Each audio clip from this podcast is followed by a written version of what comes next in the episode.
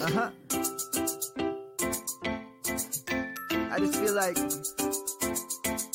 I've been around the block, ripping up fantasy stock, working around the clock. Look at the view from the top. Mm, Researching rookies a lot? No, I just be listening to pods. Yeah, one in particular. I'm just a messenger. Let me just pass on the rock. Uh, Browning, Brunning, Bruning. Pronouncing ain't what he's doing. What he's doing is not losing, but infusing you with new things. And there's Dennis the Bennett.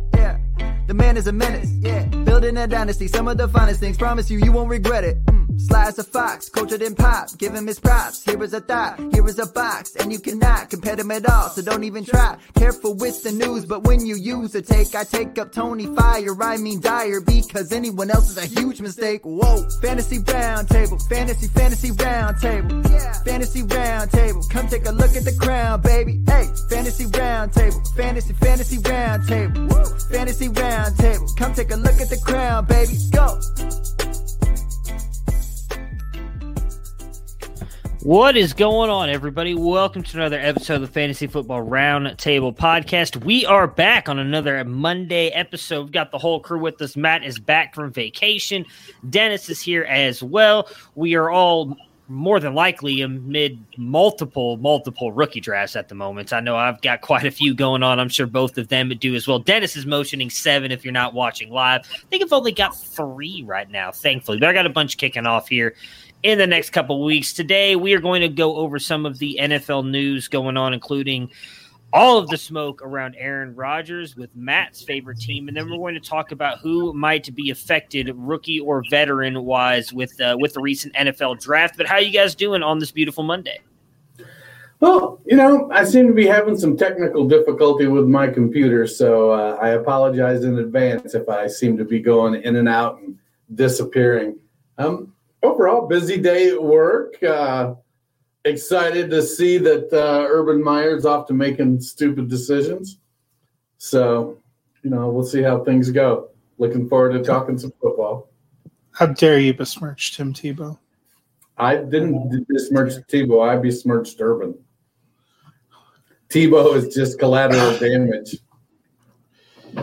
It always uh it always helps when you come back from vacation to switch, you know, for reality to sink in when you go from 97 degrees to 39 degrees and then the power takes a dump on you at 6:02 a.m. when you're trying to get ready for work. I was like, yeah, I'm definitely definitely not on vacation anymore. Right.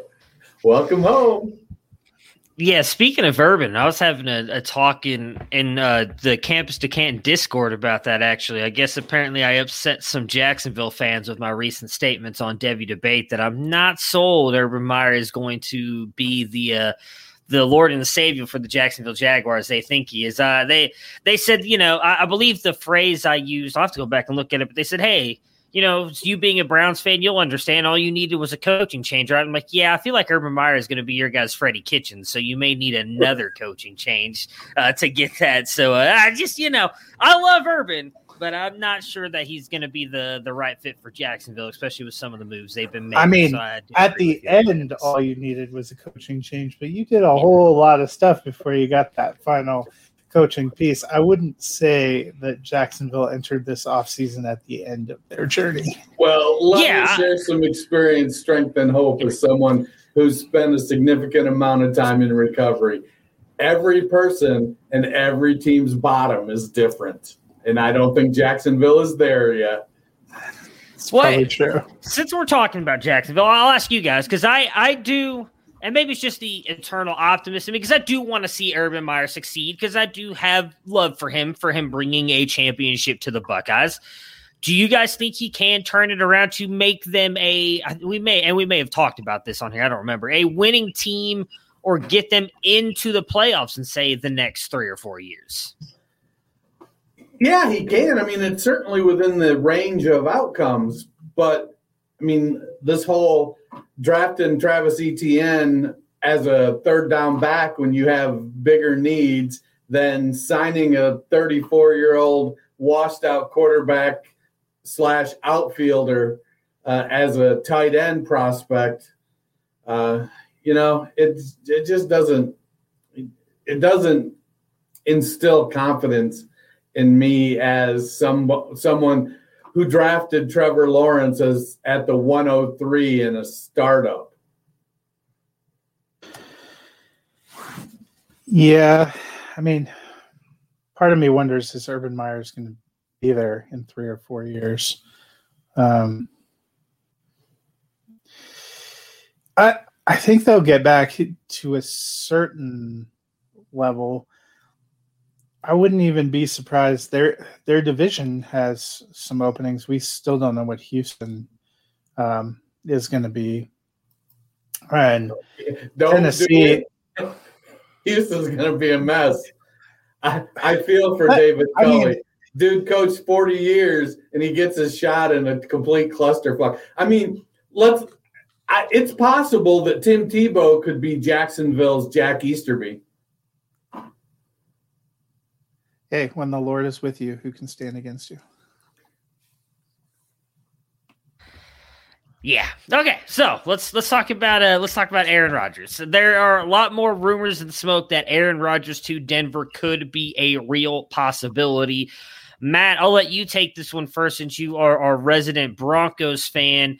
Would you like to see that? I, I mean, I can't imagine what they would have to pay to to get that. I'd imagine at least multiple first round picks, but I do think it's fair to say Aaron Rodgers coming in there with an already very good offense, and in my opinion, a defense that's going to be a lot better than what we saw last year with them getting players back and some of the players that they've drafted, brought in free agency. This could be a really good team next year. What are your thoughts on Aaron Rodgers possibly coming there? What it could do for Denver? I mean, it depends on what they they have to give up. The first trade structure was three firsts, a second, and Drew Lock, which okay, you give up picks, but fine. I've seen one where it was like three firsts, a second, and Bradley Chubb. That gives me more of a moment of pause. Uh, or a Justin Simmons. That would give me because now you're talking about actually fundamentally weakening another area. It's interesting you say your perception is there's more smoke because my perception actually being here locally is it seems that it's cooled off that it people are leaning more toward it not happening. I don't. I, I feel like it's it's something that could happen, but I don't think it's probable. Um, it would be good for guys like Courtland Sutton and Jerry Jeudy, um, Javonte Williams and, and Melvin Gordon. You know all those guys. But I mean, what you just lost your tackle again to a torn Achilles, and Yeah, so I mean, but It- we have a pretty good line. Yeah, I mean, uh, you, you did, you, you're making strides there, and I, I, I think there's definitely he he he's going to make any team he goes to better. That's for sure. But he's kind of at a I IDGAF portion of his career. Yeah, And so he doesn't need the money for all intents and purposes. He's completely cut out his family. So to think he wouldn't do that to the Packers is like, you know, like the dude just Well- he, he does what he wants, how he wants, when he wants now. And so, So, what's a scarier proposition though is you know, we've seen him express interest in Jeopardy and some of these other things, talk about he'd feel fine walking away. What if you give up three first round picks and some pieces? He comes, doesn't really have a great first season, decides to retire. Then you mortgage a, you know, a lot of people are talking about you're mortgaging a ton, but you have four or five years of Aaron Rodgers. That potentially is appealing one year of Aaron Rodgers after giving away three first round picks and and one of your defensive stars would be less appealing. I'm gonna I'm gonna be honest with you, John. I don't know what that means, but maybe I'm the only one. I, I guess that means not Alan a- Dershowitz that's is, not good. is one of the guys that was on OJ's defense team. Is what he's saying. Uh, so so not I think that's for more of a Deshaun Watson might actually find a way to if the love glove does not, I take it the other way. quit. Yeah. Also, I mean, if you're hiring that kind of attorney, it sort of makes me think that you you have a problem that requires that's that why, kind of that's why I attorney. said this this may not Speaking that may not be a good thing. right? Speaking of Like I mean, it's maybe a good thing for Watson in that he's getting, I guess, even better attorneys. But I feel like if you're hiring him, that may mean things have taken an even worse turn in your case. Would would Would you be imagine being a Houston Texan fan and spending 16 games watching Tyrod Taylor and Davis Mills. I mean, I don't think Tyrod Taylor. You know, he's a. I hear Andy Dalton's available. Slightly, slightly below average quarterback, Tyrod Taylor. The NFL Network said this morning the Bears are really trying to shop Nick Foles. Like the ship sails on that, friends. Yeah. You know, uh, but back to the Aaron Rodgers thing. I don't think he would retire after one year. I could be wrong. Nobody knows what's going on in Aaron. I don't think Aaron Rodgers knows what's going on in Aaron Rodgers' head sometimes. But I, I think if he were to get traded, he is. You know, we talk about how I don't want to. Petty's not the right word. I think he's just arrogant enough that he would easily retire if he didn't get what he wanted. But I think we all believe that he's done enough in his career that he's a walk-in Hall of Famer, at least in my opinion. And so I feel like he, in his mind, is more than I guess not arrogant, happy enough to walk away from the game. But I also think that he is more than happy enough that if he were to get traded to a team like Denver, which it seems like he wants to go to, I, I do think that some of the news, because I don't remember who saw it, I was trying to look for it while you guys were talking. There was a tweet that I saw this morning that said that there there's more and more new more and more talk that the Aaron Rodgers to Denver thing could happen. That's why I brought up that there was more smoke toward it. I know, I except wonder, for the local beat writers here who have had the best inside information. Yeah, say that that Broncos front office not even talking to Green Bay. So that's what that's what I was going to say. I wonder if that's Rodgers. a moment, yeah. Well, let me also say, if he ends up going to the Raiders, I may have to take a couple of weeks off, or we need to start a swear jar hey, I mean, I would love it either way. Like I said, I would love Aaron Rodgers in the same division as Justin Herbert and actually you. I would hate it for you, but you know, Aaron Rodgers, Justin Herbert, Patrick Mahomes twice a year, like that'd be that'd just, be awesome. I don't know why Aaron Rodgers would want to go to the Raiders, who arguably have a worse wide receiver situation. because you know what? Because Jon Gruden's not afraid to throw a couple first round picks at wide receivers, whether they suck or not. They won't have. They won't have any first round picks. Well, that's true, but you know what? He'll stay. He'll still take him in the second or the third. He won't wait till the sixth round every year to try and grab a wide receiver for Aaron Rodgers. So, before we move on from him, I want to get your guys' thoughts on this. Uh, I'll start with you, Dennis. Do you? Because we I, I, did read a lot of stuff over the weekend, and I do again. I think this a lot of this is coming from Aaron Rodgers' side with some of the things that were, and some of it is very believable with the way the things that were said. That Rodgers is not happy with, uh, I think it's Gutekunst is how you say his name, because he hasn't done much to help draft around Aaron Rodgers. Do you, in your opinion, do you have does he have merit in that? Because I've seen a lot of people say, "Hey, deal with it," but I think it's fair to say we've seen a lot of these guys, you know, the the high end quarterbacks, the franchise quarterbacks, quote unquote franchise quarterbacks, and Aaron Rodgers, in my opinion, is one. We've seen whether the front offices listen to them or not, at least go to them and get their opinion on some of these players. I think that's kind of why we saw some of the falling out with Russell Wilson this past year. Deshaun Watson, that's in my opinion what led, obviously, before all this other stuff, led to that was him saying, Hey, like you guys said you were going to come to me and talk to me and you didn't I feel like Aaron Rodgers at least deserved those conversations, and he never got them. So, do you think he's valid in his opinion of thinking Gutekunst has not done enough to help him? Well, I, I think he's. It's valid that the GM has not kept him informed and in the loop to a probably inappropriate extent. I, I do think that at some point, it you know you have to say, look, I'm in charge. I'm going to draft the players I think this team needs, not just the players you want. But if you're communicating, you know, Rodgers makes players better. So if you're giving give, giving him solid offensive linemen, if you're building up the defense and you've got Davante Adams and Aaron Jones, and while everybody bagged on him, Jamaal Williams was, you know, a nice asset. And then you you're giving him some lottery ticket tickets for the wide receiver too because you're building the other areas you know is that a is that the best strategy i don't know clearly it's it's irked aaron rodgers that uh you know i think rodgers is more upset about not being part of the process than he is about whether or not they've drafted a first round wide receiver. If, if I were to speculate, but also there's there's a a report out there that they came to him and asked him to restructure and take a pay cut.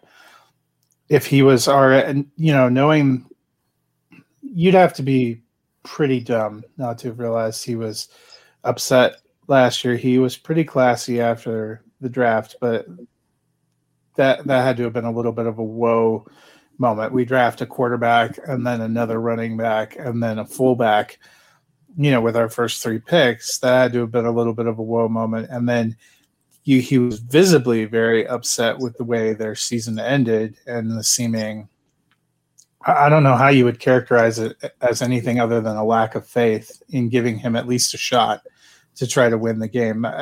That was that was one of the bigger coaching blunders. And just listening to him talking about, I I think I was the first one in our group chat to say, "Are you listening to Rodgers' press conference? Are you seeing some of these clips? He sounds like a dude who's about to tell you he's walking away. He sounded more like he was going to retire than Drew Brees, and we knew Drew Brees was going to retire. And then if they really came to him and they're like, "Hey, we, we need you to take a pay cut because we have other things we're going to want to do," after seeing years of his friends and, offensive weapons, you know, for years you talk about Aaron Rodgers won't use the tight end. They hit Jimmy Graham. He starts throwing it to Jimmy Graham. Jimmy Graham has a great season. They let him go to the Bears you know, Cobb, they let him go. They let Nelson go. Those weren't always terrible decisions because you look at what the guys have produced, where they went other places. Cobb, I would argue, was maybe a mistake because he looked good in Dallas. He looked pretty yeah. good again in a terrible situation in Houston. I think it's been years pent up frustration, but I would wager that it is pretty accurate that he's at odds with that GM. I don't think he necessarily loves his coach either. Yeah, I think the the coaching philosophy is something that's got him put off, and then you add it into it the the GM not communicating probably as well as Rodgers would like.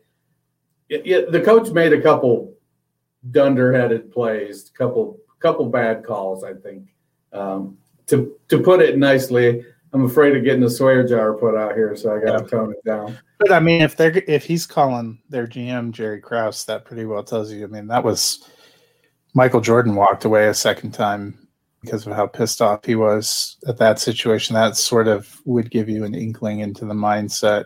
Yeah. Uh, yeah, we all got to watch The Last Dance last summer because there was literally nothing else on. Uh, that would kind of give you the mindset of where Aaron Rodgers is right now. Was that good? Oh my god, it was incredible. It was, it was amazing. Yeah, I have to watch it someday. Ten hours, ten hours of tears from me. Also from yeah, Lindsay because I was watching it. Oh, I don't know that I cried. Some of the stuff with his dad, I think, got me, but it, no, it was really enjoyable. I, I really liked it. All right, so let's uh let's talk about who got helped or hurt by the NFL draft here. We obviously gave our kind of quick reactions last week. We did a rookie mock draft to give you guys where we thought these players landed, but every year after the draft happens, we see rookies go to some places. Maybe that's good for them. Maybe it's not. Sometimes it helps the NFL veterans. Sometimes it doesn't. Starting with the running back position, the big one everybody's talking about, obviously, James Robinson and Travis Etienne, as Dennis mentioned earlier. Urban Meyer came out and quote unquote said he's going to be a great third down back for us. So, Dennis, who does this help or hurt more, James Robinson or Travis Etienne? Well, clearly it hurts Robinson because he got a huge share of both the running and the passing game last season.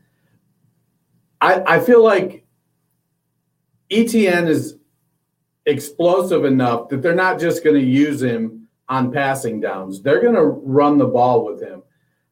It's going to probably be, I wouldn't be surprised if it ends up being close to a 50 50 split, just kind of because that's sort of what's in vogue now. I mean, if you don't have one of the top three, maybe four running backs, there's a significant split in snaps and touches in the backfield. It's just the way the game is. You accept it. That's how it's going to be. The the old school 350, 375 carry back is pretty much extinct. So Robinson's going to be hurt to what extent, I don't know. I think if Robinson comes out and it looks like a plotter, three and a half yards of carry, you know, not being super productive, uh, you'll see carries start to head towards Etienne. I think if you see Etienne missing holes and you know, not looking like he's ready for the inside run game in the NFL, then I think you'll see Etienne doing more perimeter stuff exclusively, doing some more pass catching. But Robinson is a serviceable pass catcher. He's he's no Jordan Howard out there. So it hurts both of them from the standpoint of Robinson's not going to get the touches he did last year, and Etienne isn't stepping into a situation like Najee Harris is. He's stepping into a, a shared backfield with a guy who rushed for over a thousand yards, and I forget how many passes uh, he caught last year, but uh, it, it, it was a decent amount. Yeah, I mean they they end up in the dreaded committee. I, I think a a concern that you might have is that it ends up looking a little bit like the second half of Baltimore's season with Gus Edwards and J.K. Dobbins, and then of course you still have the lurker Carlos Hyde, who always seems to find his way onto the field. Is somebody Urban Meyer has history with, and somebody that he consistently me- mentions when they're talking about their running back room. So it's it's definitely a bummer for Robinson. I'm like Dennis. I don't believe Etienne stays a third down back. That seems like a waste of a pick. Maybe that's how it starts out. Um, but you know, camp, preseason, all of that is really gonna, you know, speak to the split too. Who ends up with uh, more fantasy points at the end of the year for you guys, Etienne or Robinson? Just this year, not like future, just 2021.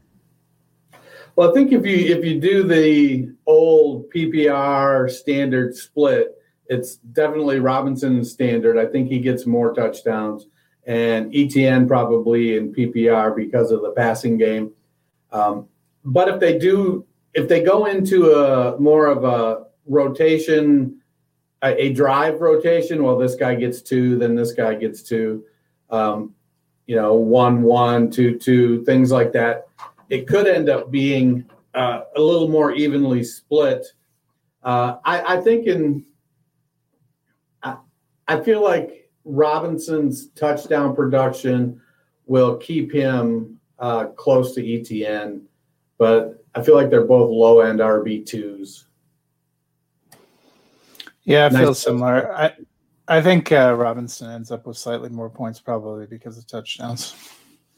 Yeah, I, am I'm, I'm with you. I think it's going to be Robinson. I, I I think Etienne is going to end up being more like Javonte Williams this year. In the fact, I think they're just going to kind of stick with Robinson for the most part, and then maybe Etienne gets a little bit more work as the year goes on. And next year is really kind of Etienne's year, though I, I am lower on Etienne than a lot of other people are. Uh, I don't know that that offensive scheme, at least the way that Bevell usually runs his offense, fits Etienne's skill set that well. So, so to Dennis's point, Robinson saw 60 targets, caught 49 last year. Yeah. So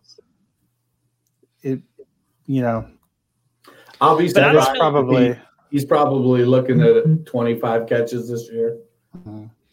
I don't know how much more they're going to throw the ball to the running backs though either this year. I, I think it's going to be a whole different. We've never seen, and that that's what Bevell benefited before. Robinson so greatly last year. Yeah. Was he was literally the only bright spot in an otherwise dim bulb. I mean, we saw as much as we may like Captain Jorts as a as a sideline character, he was not incredibly accurate. Then you had Mike Glennon, and then I can't even bring myself to remember who the third Jake option, Luton. Jake, Jake Luton. I, You know, who everybody said going to, you know, and they had no running backs. Remember, Robinson was a complete surprise because that was the running back room that COVID decimated to start the season. And Robinson, 240 carries. If their offense is a little bit better, maybe that benefits him a little bit. I, I still think he ends up slightly higher score, but it's I, I agree with you. I don't know how much more goes there. All right, so let's see who's next up on the list. Oh, Javon, uh, Javonte Williams. We are just mentioning him, him and Melvin Gordon. This one I think seems a little bit more clear. It really seems kind of like what I just mentioned a minute ago. Melvin Gordon will likely be the guy for this last year. I believe. Correct me if I'm wrong, Matt. This is his last year under contract with the Broncos. It is, and I and I can see you did not read what I submitted yesterday because you and I are diametrically opposed in I our have- opinion about this. Well, hey, look, don't get me wrong. I would love if Javonte Williams takes over. I've loved Javonte Williams for a long time, but I would not. I, for me, just looking at it now, glass half full for Melvin Gordon. I think he's got a shot to be the guy for at least the, this season, and then Javonte getting work. But I don't know. I mean, I think he's a better running back. I've never been a Melvin Gordon guy, but tell me, tell me what you think. Well, first of all, I think Melvin Gordon is a jag. Uh, we definitely saw that last year. He he didn't look at even. The only reason that he posted a lot of points at the end was because of pure volume, because he had a, a jag minus uh, behind him and Royce Freeman uh, out there. So Freeman Freeman takes a big dive. I think at the beginning of the season, Gordon will probably get a lion's share of the carries. But my feeling is by the end of the season, it's reversed because Gordon's not. There's no way they're bringing him back.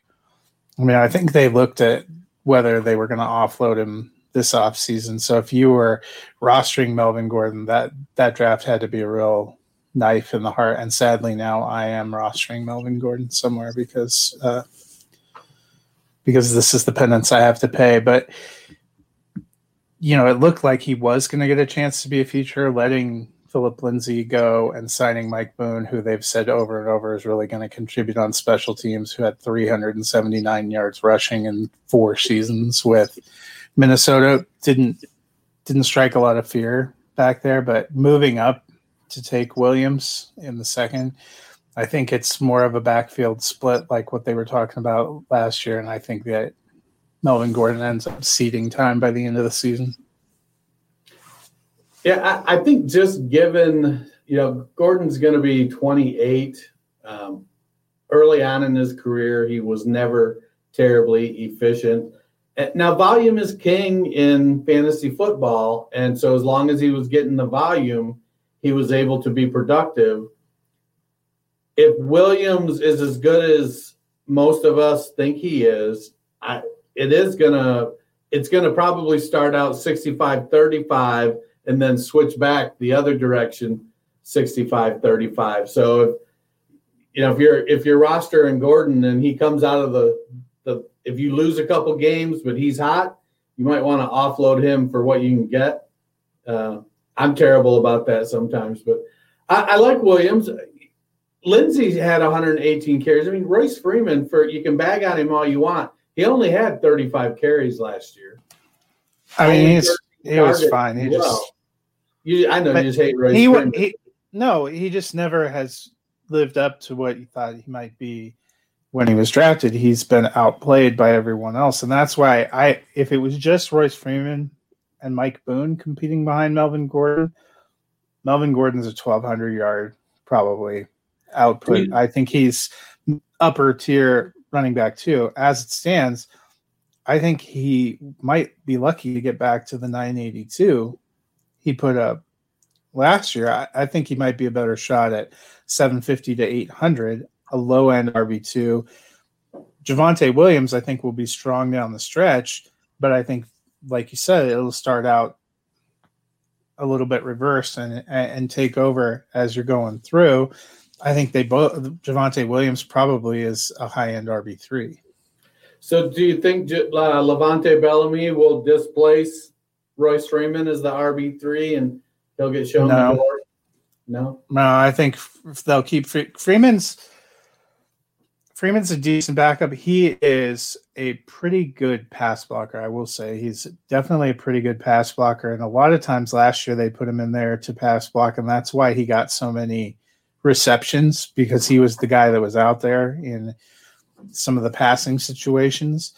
Um, so I I think they'll probably end up keeping him. But at the end of this year, his contract is up, his rookie deal's over, and Gordon's contract's up. I don't see either of them coming back. And honestly, if I'm in Dynasty, I might try to see if I can find somebody who still thinks Melvin Gordon's going to have a big year and offload him preseason because if he only has an okay year here, what are his prospects long term next off season? You're talking about a guy that's approaching 30 who didn't have exactly the world lighting on fire for him to you know last off season he he was a real late signing to Denver and then didn't really make the huge splash here i don't know what his long-term prospects really are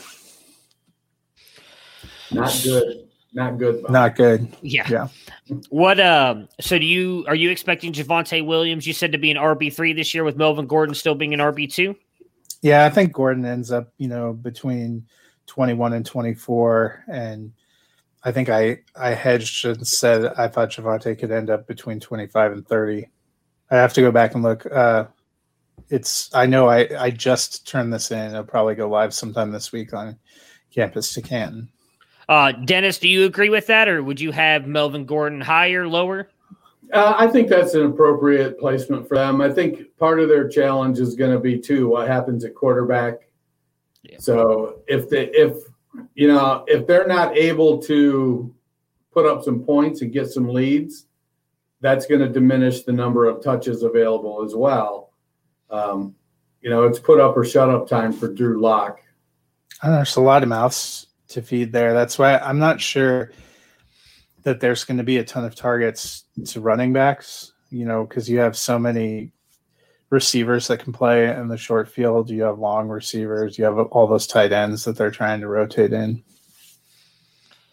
Yeah, I, I should think both of them could be a little bit lower. I, I think Melvin Gordon might be closer to 24 than he is to 21, and Javonte a little bit lower than that. I wouldn't be surprised if they are still fairly close together. And we've seen the past couple years Denver's willingness to give Philip Lindsay the ball. As much as I love Philip Lindsay, I think Javonte Williams, just based on his size alone, is going to be better than Philip Lindsay. So uh, Williams hopefully will be what we thought Royce Freeman could be. Because when Freeman was drafted, I, I was excited. I took a lot of rookie shares. That's probably why everybody I'm more bitter was. now. There was not many people it I remember. seemed like that There's- was going to be a great fit, and it just Yeah. never came together. Well, that's the thing. There's a lot of people now who say they did not like Royce Freeman. I don't remember anybody saying that. I was did I, thrilled not. I about liked Royce. I liked So Royce. did I. I think everybody did. I, I don't remember a single person not liking It's- Royce Freeman. It just this is the other thing that I think ends up wearing on Gordon. We saw it last year. I know you guys really appreciate it every time I post in the chat. Melvin Gordon has a little bit of trouble holding on to the ball in crucial situations and has a little bit of trouble making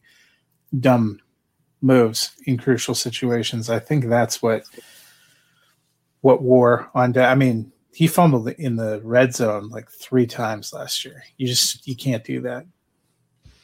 Well, I mean, Denver only threw to the running backs. Oh, the running backs only had 58 targets as a team last year, so Yeah, they don't they don't do that a ton. So No. Might if Teddy Two Gloves ends up being in there. In which case, I'm just you probably have to put me on mute on Sundays. All right. So the next running back situation, both of these next two have multiple running backs in the mix here. We'll go with to, with- to the New York Jets, who took Michael Carter in the fourth round. You've also got Tevin Coleman, who they brought over from the old 49ers regime with uh, Salah and um, Mike LaFleur, right? I was mixing. Yeah, Mike I always, LaFleur. think, I always think it's Matt. Matt LaFleur, is the head Mike coach. LaFleur. Mike is the offense. Uh, and then obviously La'Mical Perine, who Douglas drafted last year. I, I just I I think these all three of these guys are going to be very close. I like I think Michael Carter's probably the better back out of the other two, but I just don't think he has the size to be a three down back. I, I think I would honestly hedge my bet to say I don't think any of these guys finish as an RB two. I think all three are going to be RB threes or lower, with probably Carter being the highest because So I don't believe take it you didn't Coleman. panic draft Michael Carter in the first round of any I of your rookie not. drafts. No, I did take him in a draft today, actually. In a devy depleted draft, he was like the second best running back on the board because Najee, Travis Etienne, and someone else were already owned. And so who went first? I think Trey Sermon went first, and I picked Hmm. him at 110. But again, it was depleted. Like Ja'Marr Chase, when there's a lot of players already gone. It's a devy Yeah. draft. A lot of these guys were already gone. So I I do hate myself because in that draft, I was I had two picks in the first round, and it's a super flex league, and so I have Herbert and Josh Allen, and Mac Jones was there at three, and I was like, oh man, quarterback. Kyle Pitts was there too, and I was like, "What should I do?" And I went Mac Jones, and I don't feel great about it. I was really hoping that Pitts would fall to me. Was one seven was the other one. I'm looking at it. I, I was hoping Pitts might fall to one seven. It didn't happen, and I've been dreading picking Mac Jones at one three since I did it. I've, I've I've not been happy with myself. But anyways, that's the size the point. It's neither here nor there.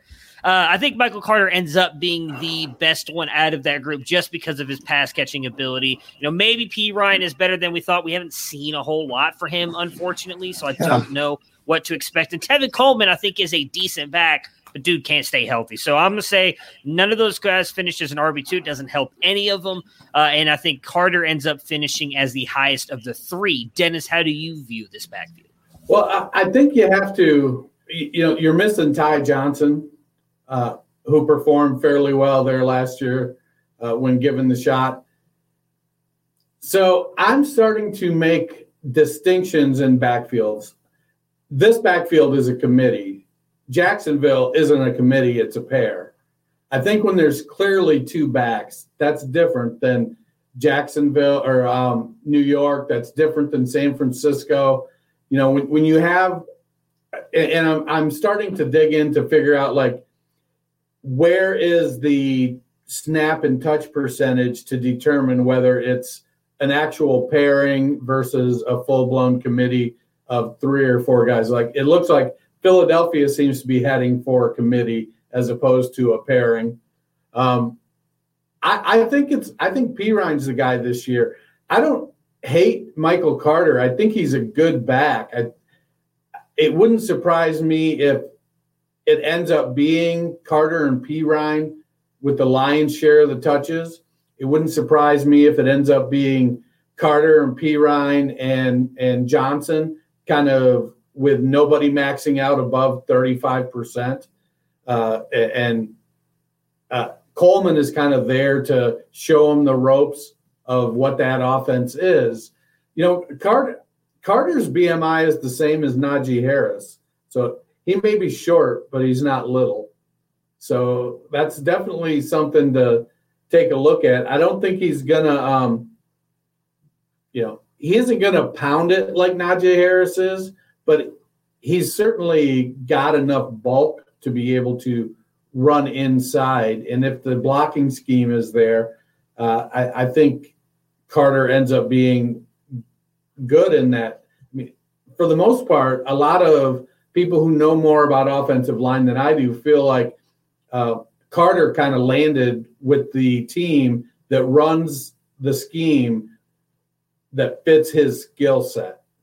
So, I mean, Najee, uh, not Najee, Javonte Williams caught more passes than Michael Carter last year in at North Carolina. Uh, and oddly enough, Carter ran for more yards than Williams, um, not by a lot, but technically more yards. It was Williams in the 19 touchdowns that kind of led the way there. Uh, I, I, like. I think if you get Carter and Perine, you're looking at a you know a flex worthy running back most weeks uh, you know, especially in deeper leagues. And then eventually, I think it'll settle down to the two of them uh, as long as they stay healthy. I'm not ready to give up on Tevin Coleman um, like you are. I also not a Ty Johnson believer like you are. So I guess we're a little uh, a little opposite. I tend to feel like I, I think that's a little strong to call me a Ty Johnson believer you remembered he was on the team, so I'm gonna call you a I'm gonna call you a believer uh, from you believe he will be involved on the team. I I tended to think that uh, the draft, you know, I thought Carter fell in a good spot. I was very excited about the landing spot. Um, I actually have taken Carter in the draft, so now I'm also hoping that he definitely uh, produces. But I was tending to feel like Carter and Coleman are going to end up being the highest scores. I'm I'm a little bit like Matt. I don't think any of them gets back to RB two. I think Carter ends up the highest, and I think Perine's the one that that took the biggest hit um, with this drafting because he may have been taken by the GM, but he wasn't part of the decisions made by this coaching staff, which targeted Michael Carter in a good spot in drafts. You know, you would say top of the fourth round wasn't that early. Running backs didn't go in this draft. He was still the fifth running back off the board. That was still a pretty uh, decent commitment to a running back for this draft in this class. They went out and got Coleman, who he had in San Francisco. Coleman wasn't really injured last year, so much as it seemed like he kind of played himself, or they just didn't see that him as being a good fit in that rotation. But he had done pretty well the year prior. Um, he had had some big games. I mean, we've talked about it before. He had one game where they were talking about him in the same breath as Jerry Rice because of all the touchdowns he put up. So I think they made that move strategically, not only because he knows the system, but because they think he still has a little something left and might be a, a little bit of a boon to a rookie quarterback in an otherwise younger offense. Yeah, uh, I'll say the one thing on the the drafting thing is I think the NFL just showed us that this running back class was a lot weaker than maybe we thought it was coming in. We, we liked, you know, Michael Carter, Kenneth Gainwell, me personally, Trey Sermon, and Jermar Jefferson as well. And I, I, feel like the NFL told me I don't know what I'm talking about. That, that's the way I viewed the running back class now after the way they or drafted everybody. We're just seeing the drafting reality of what we've seen, the way they've treated that position the last few years, that running back's a little bit of a more fungible position. There are very few teams that are investing, and there are very few players that they have decided are worth that investment. Yeah, that's true too. I mean, uh, Travis Etienne and Najee, I think for most people have these those two is near the top or the top two uh, in this class, and there's they weren't even in the top four for most last year. So I think that just kind of speaks to again. I, I, think just how maybe they viewed this this running back class. But last, I just mentioned Trey Sermon goes to San Francisco. A lot of people were excited about this, mostly I think due to Kyle Shanahan and the way he runs his offense, the way he makes running backs look. But he is sharing the backfield with Raheem Mostert, Jeff Wilson, and as I believe Dennis just added here, Elijah Mitchell, who they no, took in the you did sixth in the round. sixth round. Okay. Just because uh, some people have been out there, like Elijah Mitchell. Well, because of his pro, because of his yeah. pro day, I, I, think everybody got all excited for him.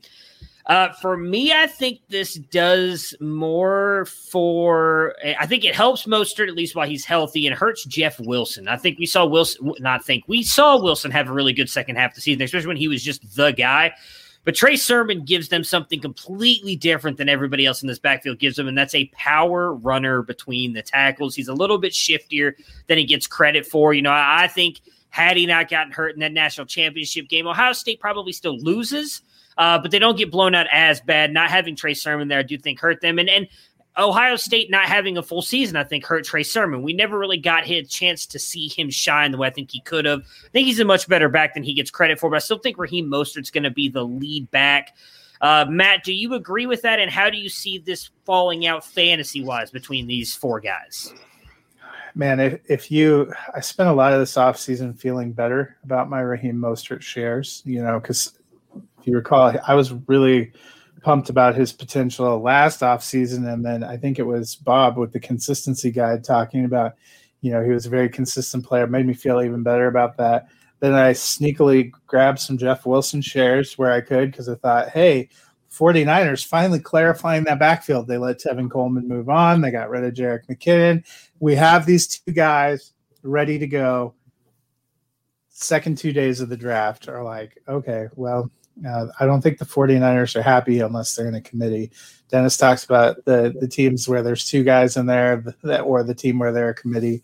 The 49ers feel like, you know, and I should have known because having grown up with Mike Shanahan as our coach, he was the master of every year drafting running backs in the fifth. I mean, Terrell Davis was Olandis Gary. Olandis Gary, Anderson, round pick. Mike Anderson Reuben was a sixth round pick. I don't even know if Reuben Droughns was drafted. They found him on the scrap pile. So to me, actually, the fact that they went up and they traded up to get Trey Sermon in the third round gives me a moment of pause. I think uh, that you're you're right. Jeff Wilson probably takes the biggest hit. I don't think it's great for Mostert either, who kind of whined a little bit last off season talked about holding out. They gave him a new contract, and he didn't entirely live up to you know those expectations last year. But would it surprise any of us if all four of these guys are involved during the season and all four of them have games where they where they explode? That feels like that's been the 49ers. And that's before even considering I think they still have JaMycal Hasty somewhere on their uh, roster. That if I had to bet money on one finishing the highest, I feel like I'm leaning towards Trey Sermon just because going up and, and drafting and getting him and and the fact that Mostert can't really seem to to stay on the field. Um, but this is another group where there's going to be some strong individual games. There are going to be some pieces that are worth flexing for each week, but I don't know if any single back gets back to running back two scoring level. I think the uh, when you have to give a lot of merit to the fact that um, they went up and got Sermon. That does matter. They also went out and signed Wayne Gallman as well, not to a big time contract at all, but he's another piece. I forgot that. about Wayne Gallman. he's another piece in there. So if I'm going to call a shot on this backfield right now, I think Mostert gets cut. I think if Sermon looks good, I think Mostert gets cut. I think Jeff Wilson is comfortable. He's a comfortable piece back there. Uh, I, I think if, if it comes down to um, Mostert and Gallman, I think they're going to look at it and go, well, $458,000 in dead cap for Mostert. He's 28 years old.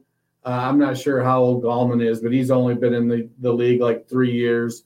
Um, I, I, feel like they, they, they look at Mostert and say, well, he gets injured a lot. You know, that's probably a bigger concern with Sermon, I think, than just about anything else. Is you know he got injured when he was at Oklahoma. He got injured at Ohio State. Uh, that's why why he didn't get on the field as quickly as he, he should have. So it, it's it's a it's a crowded crowded backfield. I think Jeff Wilson is going to be there. Sermon's going to be there. Gallman's going to be there, and, and then you know, like I said, I I think Mostert gets shown the door and probably ends up in Atlanta. Hey, that would be something. That would be interesting. All right, let's not, move on to the wide for my Mike Davis shares. Well, yeah, I'm sure. but I mean, I think we've seen at this point in time, Mostert is is probably one of those guys you talk about is either going to be a tandem or a committee. Yeah. So yeah. I don't know. I'd rule out my Mike Davis shares. Probably more hurts the Javian Hawkins stash. Yeah. I wouldn't, I wouldn't be too excited about Javian Hawkins to begin with. That's just me. You With uh, your mouth. Let's, let's fourth, that fourth round pick that's going to pay off to our fantasy goal. Let's move on to the wide receivers, where it may not be quite as easy to say this person is going to be, you know, helped or hurt because we've seen some wide receivers can work well in tandem, and I do think that works well for the first pair we've got here in Devonta Smith and Jalen Reagor. I, I think Reagor, the way he was drafted last year, everybody expected him to be a one. I don't I've liked Reagor. He was my wide receiver too coming out of that class, but I do think it helps him having a guy like Devonta Smith there. Obviously, a lot of people still have questions about Jalen Hurts at quarterback. Dennis, how do you see these two wide receivers panning out? Who has the better fantasy finish? Uh, I'm kind of getting in on Devonta Smith. I feel like he's going to be the one. There, I, I get it. He's you know weighs 47 pounds but there's some dog in him, and he he's a really good route runner. I think it wouldn't surprise me if three years from now, Smith is the best of the four first round wide receivers from these last two years. Uh, I and I, it wouldn't surprise me if he, it's comfortably Smith being the first or the best of these four first round wide receivers. Uh, I like Reagor. I think they're going to be actually I'm kind of stoked for them as a, a pair. I, I, think they can really set up and do some damage. I'm probably more concerned that their quarterback needs to take a, a Josh Allen type leap over the next couple years uh, to make them relevant on a consistent basis. Uh, you, you know, I'm not. I've not been in on Jalen Hurts as a quarterback prospect. And I think the way the uh, Eagles moved around, I, I, think we know they're not necessarily as in as uh, Jalen Hurts would like them to be on his quarterback prospects either. Um, I, I am going to give the edge to Smith, but I think it's like a wide receiver two mid mid range wide receiver two to low end wide receiver three for Reagor, Smith. So you know, somewhere in that range between the two. Uh, if they if the two of them stay healthy, I think they can be a very very dynamic pair though. Yeah, I like uh, I like the spot. Um, I'm also, you know, with you saying they're not sold on on Jalen Hurts. I didn't realize you were a Jamie Newman truther, um, but it's good to. Or do you just believe in Flacco? He's got one more in him. What a what a quarterback room that's going to be. I wish yeah. we could go watch watch some of the meetings, but I think for me it comes down to to three things for Eagles wide receivers: Hurts, as in Jalen Hurts, Ertz, as in Zach Ertz. What are they going to do with him? And Hurts, as in can either of these guys stay on the field? Um, because that seems to be kind of the the the big concerns. You know, injury concerns. Reagor missed time uh, a lot last year. I think that's part of what what set him behind. Let's face it, in the wide receiver group, there they don't have a ton of competition. Both these guys should easily rise to the top of that pack. We've seen Philadelphia use two tight ends uh, and use the tight ends as their primary pass catchers. They still have Goedert. They still have Ertz. We've all expected he was going to move on at some point. The longer that that doesn't happen, the next marker will kind of be were they waiting for June 1st, where maybe it's a little bit of a better cap deal. But the longer he stays, if he's still with the team, it's hard to imagine him not being a factor in the passing game that, that pulls down targets and opportunities from everyone else. And the development of Jalen Hurts, that's that's the biggest question. How is he going to fit into Nick Sirianni's offense?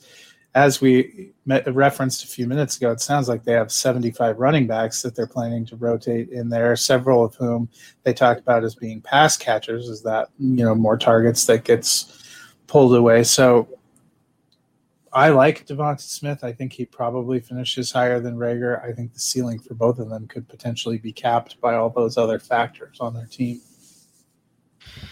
Yeah, I think Hurts is going to be the biggest thing for both of them. I mean, I agree. Having I, I don't know if Hurts will be there, but obviously Goedert, if he stays healthy, I think is a very good tight end. So that could factor into both of them. Eh, it's going to be very intriguing because I, I like Reagor a lot, but I I'm with Dennis. Like the more I've seen Devonta Smith fall, and and I've liked him. He's been my one A. Like I just I really think that he could complement Hurts' game really well. So I, I'm really interested to see how those two guys work because I do think having a guy like Devonta Smith on the other side, who I think NFL circles respect a lot more than maybe fantasy people do for the most part, uh, that could help out Reagor a lot. And he's still got a lot of speed. And if he ends up working in the slot a little bit, he could have a very dangerous season. I didn't hear. Did you guys say who you think has the better better season? We're under a tornado Devon- watch again here. Oh. Texas has been freaking crazy the past. Dev- I think Devonta Smith finishes higher. Uh, Dennis, I think it's going to be Hakeem Butler. That's my guy. I like it. I, I, don't know how I missed that. I must say, you know, it's just the tornado sirens threw me, throwing me off. I love they're it. Just, no, no, don't back out. Now, stay with it. Stay with just it. I like run, it. run the wishbone. Throw three tight ends out there. Have three backs in the backfield. They aren't even going to worry about the fact they have no tackles. Yeah, I, well, I, I think between the two of them, it's going to be Smith but I don't. I'm not discounting at all a Darren Waller type ascension over the next couple years for Hakeem Butler. Uh, I feel like there there are a lot of people who want to kind of take a, any big wide receiver that's kind of slow and say, "Oh, we can make him a tight end like Waller." What everybody forgets is that Waller ran a four four six, and I think Butler ran somewhere right around there as well. So if Butler can put on the weight, keep that four or five speed, he can be that kind of weapon like Darren Waller is, like Kyle Pitts is. I mean, it's you know you, you don't want to say and until they do it, you can't really you know you probably shouldn't say that's quite the association. But it took Waller some time to make the adjustment. Uh, a lot of it due to his off-field stuff.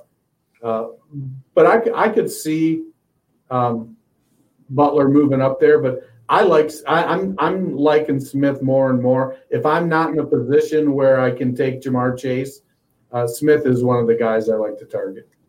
Yeah, I'm I'm with you, uh, I, and I think Smith has the better season. So I'm gonna ask you guys because I'm selfish and I'm, I'm debating something right now. So I'm sitting at 1.6. Me and Matt were just talking about this draft. Um, uh, before we went on air, and so I wanted Kyle Pitts. He went before me. He went to the pick before me. So I'm sitting here at one six. I can take Devonta Smith, or I have an offer to drop from one six to two five and pick up a 2022 first. And I'm debating on doing because I'm actually set at wide receiver. I've got a very good wide receiver group on this team. I need a running back, but the top three have gone. So I It's I, only I feel like someone on this podcast that told us the 2022 class was not very It's good. actually very good. It, well, I think it's going to be better than what it is. You listen to no, no. what?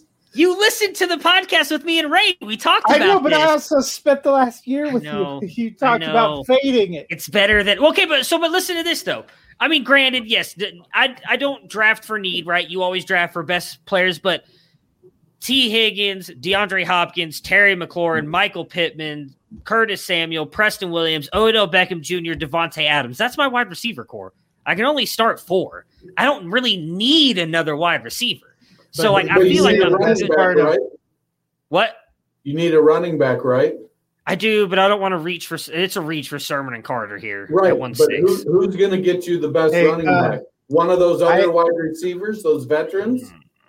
I don't really want to trade any of them. And uh, people hoard running backs in this league. Like the only reason I have two good running backs right now is because I blew up my team the year prior to get two top end picks so that I could draft Jonathan Taylor and, and D'Andre Swift. So Well, I mean, Uh, if you trade one of those, trade DeAndre Hopkins. You know he's pushing thirty. Go out and get you get yourself a you know running back in the twelve to eighteen range. I actually did draft Michael Carter at 106 because I did had the you same Ah, problem. just- I ah, look, I I. I was in the same. I had so many wide receivers that I have Terry McLaurin eh, on my bench because I don't have a place for to to start him, and I was like, but I still have to start two running backs, and I wasn't sure Well, I wanted to start J.D. McKissic for the I'm rest of my life. I was really hoping I can convince, although the message I just got feels like that's not going to happen. I was really hoping I could convince the guy. There's a guy who has 110 and 112. I was hoping he could come. He I could convince him to come up and take the pick because he's wanting and still get the first back. He's offering the same deal, but instead of a 2022 first, he's giving me a 2022 second. So. And I don't like that deal as much. You should know. just you should just take Devonta Smith. I I did I so I've done both I ways because. I I feel like I I can speak from experience because I've landed in this six seven slot in several of the drafts I've started, and it is Yeah. really a lot more depressing than you think it's going to be because you see those three running backs go, and it's like running back's not great, but I also have a lukewarm feeling in my heart for some of the receivers, and I've done it both ways at six. I've taken Devonta Smith because that's the value, and of this last one, I I took Michael Carter. And let me tell you, I've spent all day thinking about that and how sad that was. So you should just Yeah, take well, Devonta Smith I won't and then try bad to make about trade. taking. I won't feel bad about taking Smith. I do think he's going to be really good, and then I also think if Jalen Hurts doesn't prove he's the quarterback this year, they're going to get a quarterback next year. And I think there's at least a couple good quarterbacks next year. I'm not. I don't love them as much as I loved, you know, Fields, Lawrence, and Trey Lance, but I think there's at least two that are going to be good next year. So, uh, Ja'Marr Chase, Tyler Boyd, and Tee Higgins are now all on the same team. I know, still doesn't make sense to me either why they didn't take Penei Sewell. I'm still confused by that, but whatever. I guess they think they're going to recreate the uh, LSU offense without Joe Brady, without an offensive line, without a Justin Jefferson. well, they did. They did. They did bring up that they. I can't remember. They signed somebody who was a right tackle, Riley Jonah- Reiff. Riley Reiff, Oh, who I don't. right. Yeah, exactly. and Jonah Yeah. Jonah That was my Williams reaction as well. coming back Yeah. at left tackle. When they're like, And then- "Yeah, right, we signed Riley Reiff," I'm like, "That's so that that's your answer. Yeah, That's no. not great, Bob. Not great." Although, as somebody who uh, who is on a team that now might consider Riley Reiff a massive upgrade, I'm not one to talk. Yeah. So, anyways, all three of those guys, I mean, we've seen uh, Tyler Boyd has been, I think, one of those very underrated wide receiver guys. Um, seems to finish as a wide receiver two every single year. Tee Higgins had a massive breakout last year with guys like Ryan Finley and who else did he have thrown in the ball? There was somebody else. I can't remember now off the top of my Uh, head. Brandon Allen. Uh, yeah, Brandon Allen. So Tee Higgins looked really good. Obviously, even Joe Burrow back should help him. We know the connection, though, that Ja'Marr Chase had with Joe Burrow last year. Matt, who do you think ends up finishing as the highest wide receiver out of the three? I still think Tee Higgins ends up finishing as the highest wide receiver. I still hold out hope for all three because I think um, Cincinnati's still not an incredible team, so they're going to still be throwing. And we had three receivers for the Bengals have 100 plus targets last year, so it's not out of the realm of possibility. They let one of those 100 target receivers go to Arizona. Um, I, I've thought all along that the one that ends up uh, being hurt the most ends up being Boyd because I just like Higgins and I think he has the connection to Chase. Yeah, I I have them ranked. Uh, unfortunately, none of them ranked really high. I, I have Chase ranked the highest um, because I do feel like there's going to be a little bit of comfort there, uh, but that's only at 21. Uh, I have Chase at 21, Higgins at 32, and Boyd at 38. And while there's some fluidity in there, I do feel like they're all going to finish within about a 15 range of each other if they all stay healthy. And I, I I'm not as down on their offensive line as Matt is. You know, they they signed some veterans. Uh, they signed Quinton Spain. Uh, they drafted Jackson Carman, who they're going to move from tackle to guard. You know, Reef Reiff knows how to play tackle. Whether or not he can consistently execute it at this stage of his career is uh, another thing. But Reiff isn't a terrible terrible tackle. Um, I think they had Jay, uh, Jay Leno, uh, Charles Leno, uh, in for a visit. Um, they might have brought Jay Leno in too. I mean, they're, yeah, really casting right. a wide net. Um, but you know, you're right. They got Jonah Williams back. They got their center Trey Hopkins back. Uh, Billy Price has uh, turned out to be an awful, awful center and awful guard. Uh, that was that was a terrible pick. Um, so with the firepower they have, I think it's going to open up some opportunities for the running game. Um, I think their tight ends are going to be definitely much ado about nothing, but they're going to have three wide receivers that are going to range from low end or high end wide receiver twos, no, low end wide, mid to low wide receiver two to high wide receiver four, low wide receiver three. So all three of their wide receivers are definitely going to be playable pretty much all year. Yeah, I mean, I, I, do think obviously having the tight ends there could help, if, especially if they do keep them in to just kind of block in line. I don't know. I, have got to see it. I, I, me and Matt talked about this. I think it was on a Thursday podcast. I was listening to Sirius XM radio. They had uh, the Bengals, I think it was their play by player, their color analyst on, and they were talking about the, you know, him talking with the front office and all this stuff, and and they are very bullish on their offensive line. Where he even said it, uh, this was like two weeks before the draft, saying that he thought they were going to go Pitts or Chase. That he did not think that they would take Sewell even if he fell to him because they felt that their offensive line was good enough to to keep Burrow upright, which I get. I mean, I, I, am sitting in a chair in Texas, so I don't know as much as they do, but I disagree with that statement. Uh, but I do have Chase the highest. I, I'm really torn between Boyd and Higgins. That's that's kind of who I I'm not sure who comes in second because I kind of feel like Chase hurts Higgins more than he does Boyd, and so I'm really not sure which way to go there. Which way would you guys go, Boyd or, or uh, Higgins having the better season? Well, I have Higgins at 32 and Boyd at 38. But here's one thing I do know about Joe Burrow he throws to the open guy. Very true. So I had I Higgins being the highest score of all three. Really? Yeah. All right. This one will be very interesting in uh, Baltimore, considering they don't throw the ball much as it is. But uh, Rashod Bateman, Hollywood Brown, and Mark Andrews. I, I do think that getting a guy like Rashod Bateman, they did get Tylan Wallace as well, but I think Bateman is is the better prospect overall than, than Tylan Wallace. I do think that could open up things for Hollywood down the field, having a guy like Bateman in the short area, which I do think affects Mark Andrews. Uh, Andrews, I still think will be a very good tight end, but if I had to t- make my pick out of the three of these guys, and it is very hard because Baltimore, I think, was 30th in pass attempts last year or something like that. Like they they just do not pass the ball a lot. Even lower was it 32?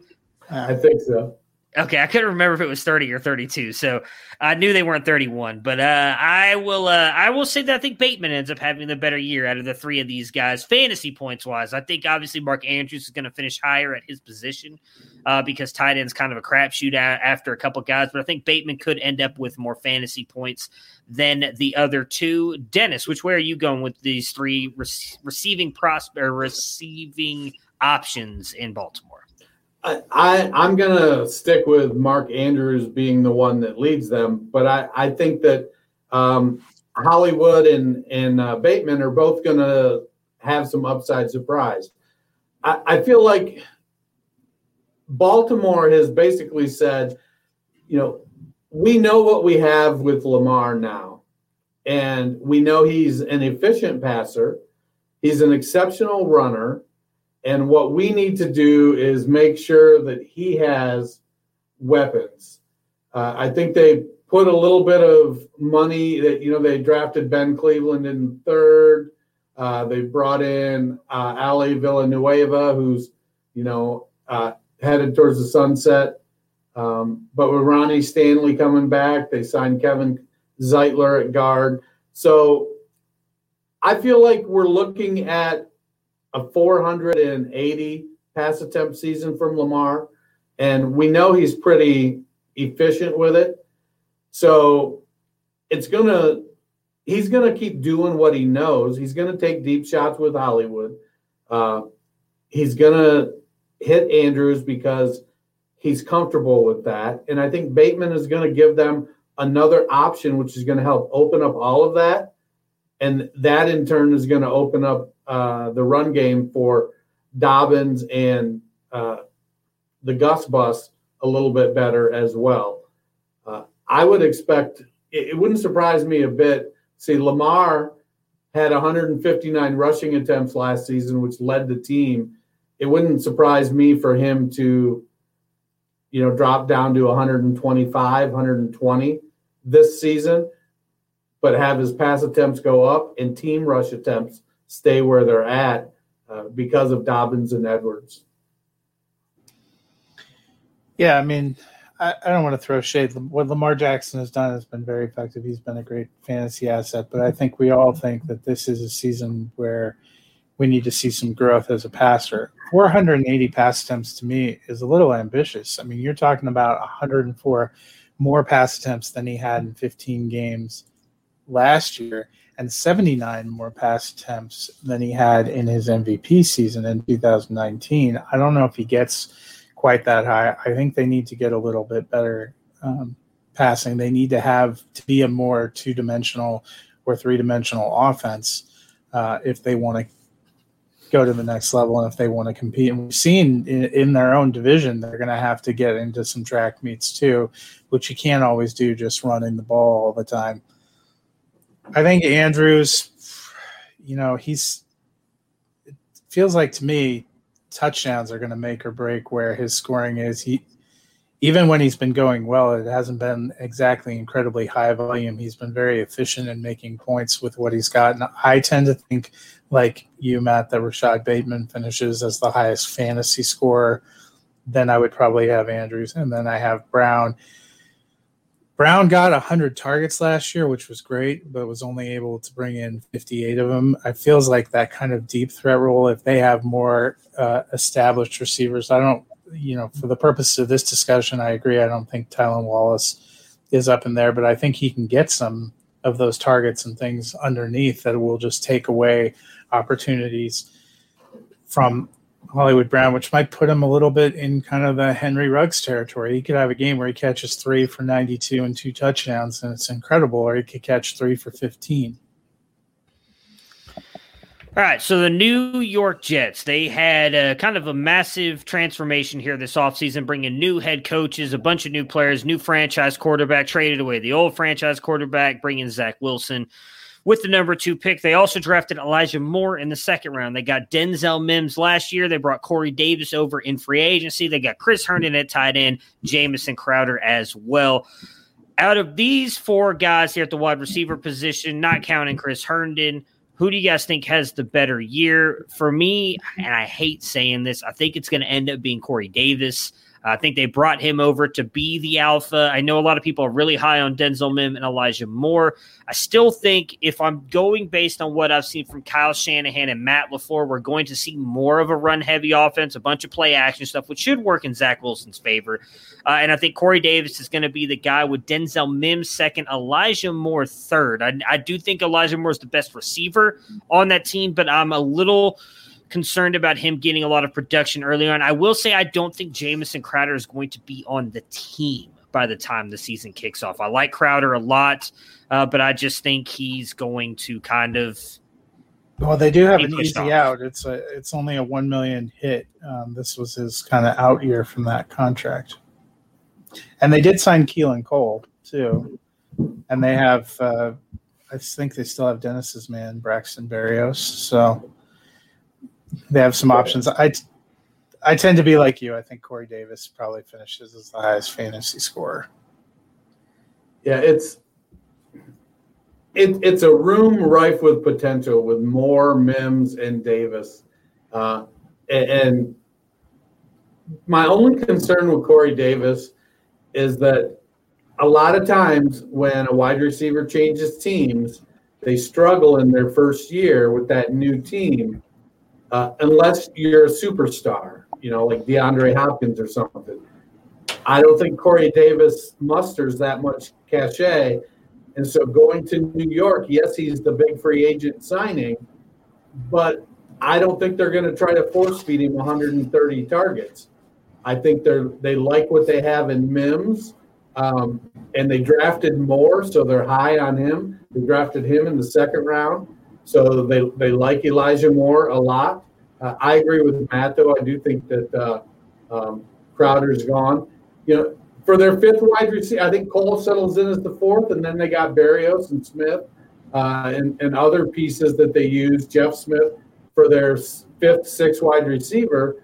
So it comes down to what do you believe Zach Wilson's going to be able to accomplish in his first year? If LaFleur runs his offense anything like Shanahan does, it's going to be a low passing volume offense this year while Wilson learns what to do in that offense. You know, I, I, people like to tout that Garoppolo took the Niners to the Super Bowl. Uh, he did it in a year where they threw the 30th fewest passes in the NFL. Uh, so they Garoppolo didn't take him to the Super Bowl. Garoppolo rode along with that defense and running game. Uh, and I think this season in New York is going to be much like that. that there's going to be an emphasis on the defense. There's going to be an emphasis on keeping games close, not making mistakes. I don't know if how much of that not make mistake mentality Wilson has in him. So that'll be definitely something interesting to watch. Um, but if I had to put my money on one of them, uh, it's this year. It's either this year for Denzel Mims or it's not going to be a thing for Denzel Mims. And so I, I think I'll give Mims the edge. Uh, but I think him and Davis are going to be pretty close to each other. All right, last one for the night. Kyle Pitts goes to Atlanta at the fourth pick in the draft this year. That puts him in with Julio Jones, Calvin Ridley, and Hayden Hurst. Uh, Hayden Hurst's fifth year option was not picked Declined, up. But yeah. yeah. I do think he's likely gone from Atlanta after this year. Uh, and there's a lot of rumors that Julio Jones might be traded. But assuming that Julio Jones is there in 2021, Matt, who do you think ends up being the best fantasy asset out of these three? I will say I believe Julio does get traded post June first, um, but either way, I think Calvin Ridley ends up the highest score.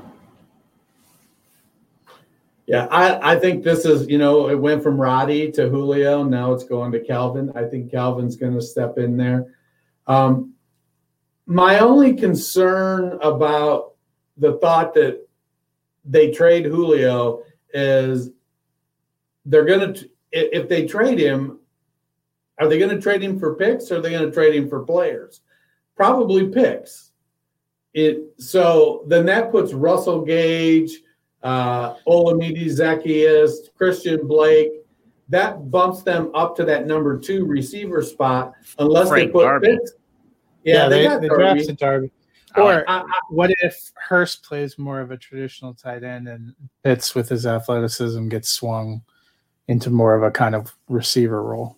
I, I get that, but Pitts, I, as good as Pitts is, I don't think he necessarily has an NFL wide receiver route tree yet. So the, it's going to be. I mean, they could they could they put him in a DK Metcalf role? They could, but at a four five five or four four five, that's a lot different than a four three four that Metcalf had. So Yeah. there'll be some different challenges. He won't necessarily be able to run away from some of these cornerbacks like Metcalf does. Just go straight, go fast. Hey, Arthur Smith ought to be used to an offense where he only has one viable wide receiver. True enough, but Good point. he doesn't have Derrick Henry, so there's that. That's the difference. He has Mike Davis Mike Evans Davis. and Javian Hawkins. yeah. Jamie Hawkins, man. No, I, I I feel like as, Don't as kill it much right as, now. I need something to hang on to with those And- and- 307. as much as it might make sense to move uh, Julio, I don't think they do because I think because they're tied to Ryan for the next three years, and so it doesn't make a ton of sense to say, well, I've invested 35 million a year in this 36 year old quarterback. Now we're going to take his historically best weapon and move him and replace him with a tight end that doesn't have the route running chops that Julio has, or we're going to hope Russell Gage or Christian Blake can step. It doesn't make sense for the offense to do. That. I don't think it's. I don't personally think they're trading him because it makes that much sense for the offense. I think it's because they're getting murdered on the cap. They're still one of the teams that is way the f over, you know, and they're going to have to figure out and, and clean that up. And I, I think that's where it comes down to Julio Jones. That's why they're waiting to post June first too, is because they can get the, the greatest cap relief. I, if you were talking about just making a competitive move, you don't move him because you could have uh, one of the best pass offenses in the league if you've got Ridley and Jones outside and Kyle Pitts in the middle, and then you know Hayden Hurst or or whoever else to fill it in. Especially since they don't, you know, as people have noted, they have one of the worst, if not the worst, running back room overall. No shade to Mike Davis, who we thought was very competent, but he's by leaps and bounds their their best guy right now. All right, so that will do it for us today. Matt and myself will be back Thursday. Might do some schedule highlights that release on Wednesday, right? You said Wednesday night, prime time. Yep. So it will be released Wednesday. Maybe we'll go over and talk a little bit about that. And then obviously, again, the three of us will be back together next Monday until Thursday. Everybody have a great day, and we'll talk to you guys again soon. Prepare for glory! I don't know if you got your popcorn your brother ready. I came out the womb, I ready. And he's hit the end zone for an unbelievable touchdown. I would be honored if you played football for this team. Throw it up above his head. They can't jump with me. God, leave. Oh, they tackle him at the 40-yard line. Who can make a play? I can. Who can make a play? I can.